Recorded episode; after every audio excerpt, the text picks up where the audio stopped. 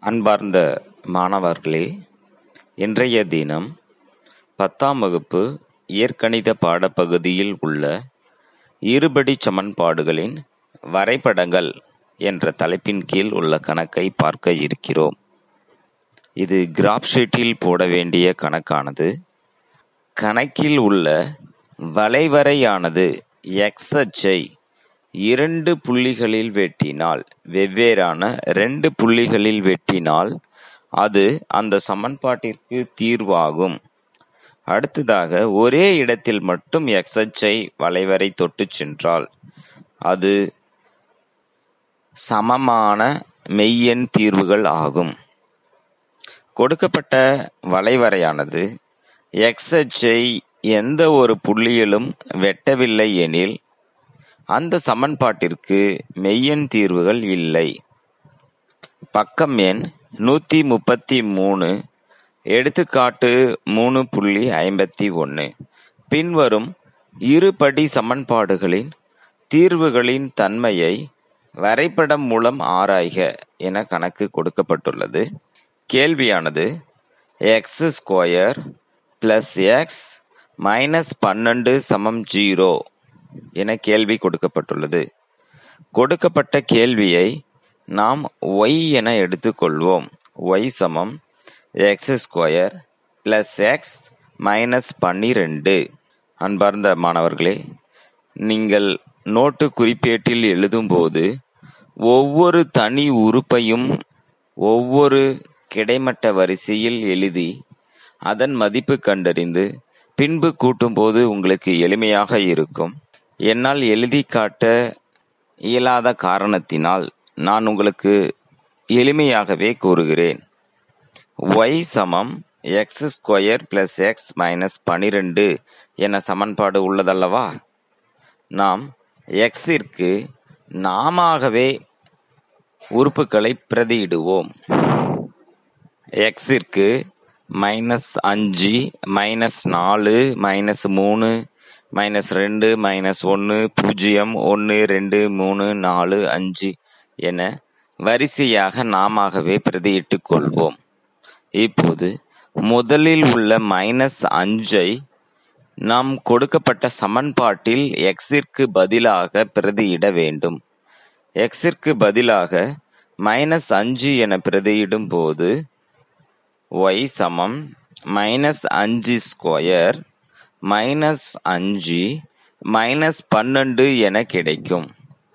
Minus அஞ்சு square plus இருபத்தி அஞ்சு மைனஸ் அஞ்சு மைனஸ் பனிரெண்டு என கிடைக்கிறது.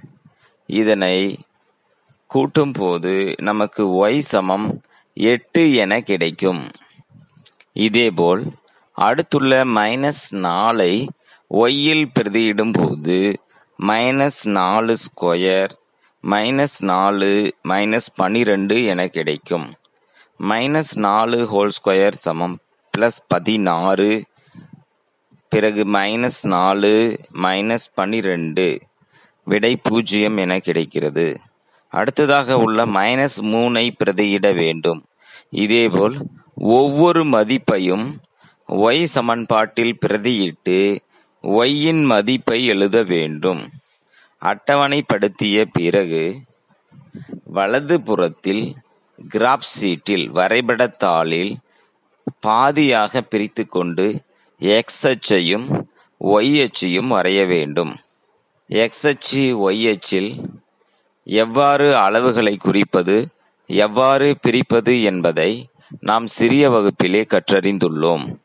அளவு திட்டம் முதலில் எழுதி கொள்ள வேண்டும். அட்டவணைக்கு தகுந்தாற்போல் எக்ஸ் அச்சில் ஓரலகு என எடுத்துக்கொள்வோம் ஒய் அச்சில் ஒய்யின் மதிப்புகள் அதிகமாக உள்ளதால் நாம் ஒய் அலகை இரண்டு என எடுத்துக்கொள்வோம் எடுத்துக்கொண்டு எக்ஸின் மதிப்புகளையும் ஒய்யின் மதிப்புகளையும் அட்டவணையில் கிடைக்க பெற்றவாறு குறித்து அதனை வளைவரையாக மாற்றி வரையும் போது நமக்கு பக்கம் எண் நூத்தி முப்பத்தி நாலில் கொடுக்கப்பட்டுள்ள வரைபடம் கிடைக்கிறது. பக்கம் எண் நூத்தி முப்பத்தி நாலில் உள்ள வரைபடத்தை கூர்ந்து நோக்கினால் எக்ஸ் அச்சை வளைவரை இரண்டு புள்ளிகளில் வெட்டிச் செல்கிறது.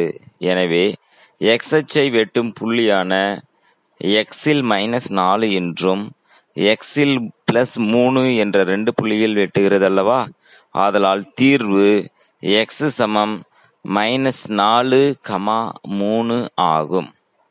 இதேபோல் இரண்டாவது கணக்கில் ஒரு இடத்தில் மட்டுமே வெட்ட வெட்டப்பட்டுள்ளது. ஆகவே நாலு என்பதே இரண்டு தீர்வுகள் ஆகும். மூன்றாவது கணக்கில் வளைவரையில் எந்த இடத்திலுமே வெட்டவில்லை. ஆதலால் கொடுக்கப்பட்ட கணக்கிற்கு தீர்வுகள் இல்லை. அடுத்ததாக பக்கமெண் நூத்தி முப்பத்தி ஆறில் எடுத்துக்காட்டு மூணு புள்ளி ஐம்பத்தி ரெண்டை கவனிப்போம். ஒய் ஈக்குவல் டு ரெண்டு எக்ஸ் ஸ்கொயர் என்ற வரைபடம் வரைந்து அதன் மூலம் ரெண்டு x square minus x minus ஆறு என்ற சமன்பாட்டை தீர்க்க. அன்பார்ந்த மாணவ செல்வங்களே ஒரு வளைவரையை வரந் வரைந்து அதன் மூலம் மற்றொரு வளைவரையை தீர்த்தல். நாம் இந்த கணக்கை செய்யும் போது முதலில் கொடுக்கப்பட்டுள்ள ஒய் சமம் ரெண்டு எக்ஸ் ஸ்கொயர் என்ற சமன்பாட்டிற்கு அட்டவணைப்படுத்தி அதனை நாம் வளைவரையாக எழுத வேண்டும்.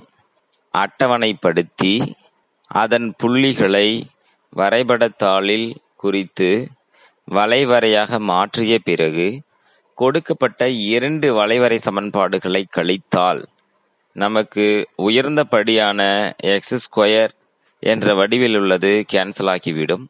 பிறகு நமக்கு ஒரு நேர்கோடாக கிடைக்கும். அந்த நேர்கோட்டை மீண்டும் நாம் அட்டவணைப்படுத்த வேண்டும்.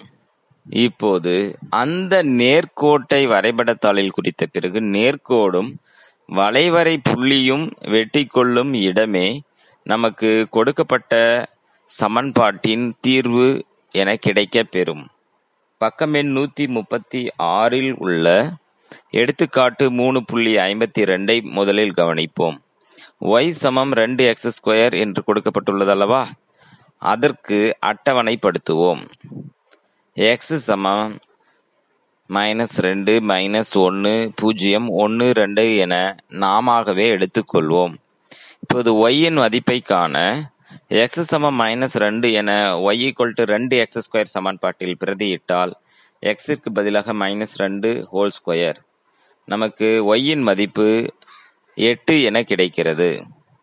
அடுத்ததாக உள்ள மைனஸ் ஒன்னை பிரதியிடும் போது ஒய் சமம் ரெண்டு என கிடைக்கிறது.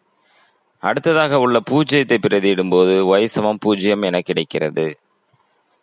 அதேபோல் ஒன்று மற்றும் ரெண்டை பிரதியிடும் போது முறையே ரெண்டு கமா எட்டு என கிடைக்கிறது. இதனை முதலில் வரைபடத்தாளில் வளைவரையாக எழுதுவோம். பிறகு நாம் வரைந்த ஒய் ஈக்குவல் டு ரெண்டு எக்ஸ் ஸ்கொயர் என்ற வளைவரையில் இருந்து தீர்க்கப்படவுள்ள வளைவரையின் சமன்பாட்டை கழிப்போம். அப்போது ரெண்டு எக்ஸ் ஸ்கொயர் ரெண்டு எக்ஸ் ஸ்கொயர் கேன்சல் ஆகிவிட்டு ஒய் சமம் எக்ஸ் பிளஸ் ஆறு என கிடைக்கிறது.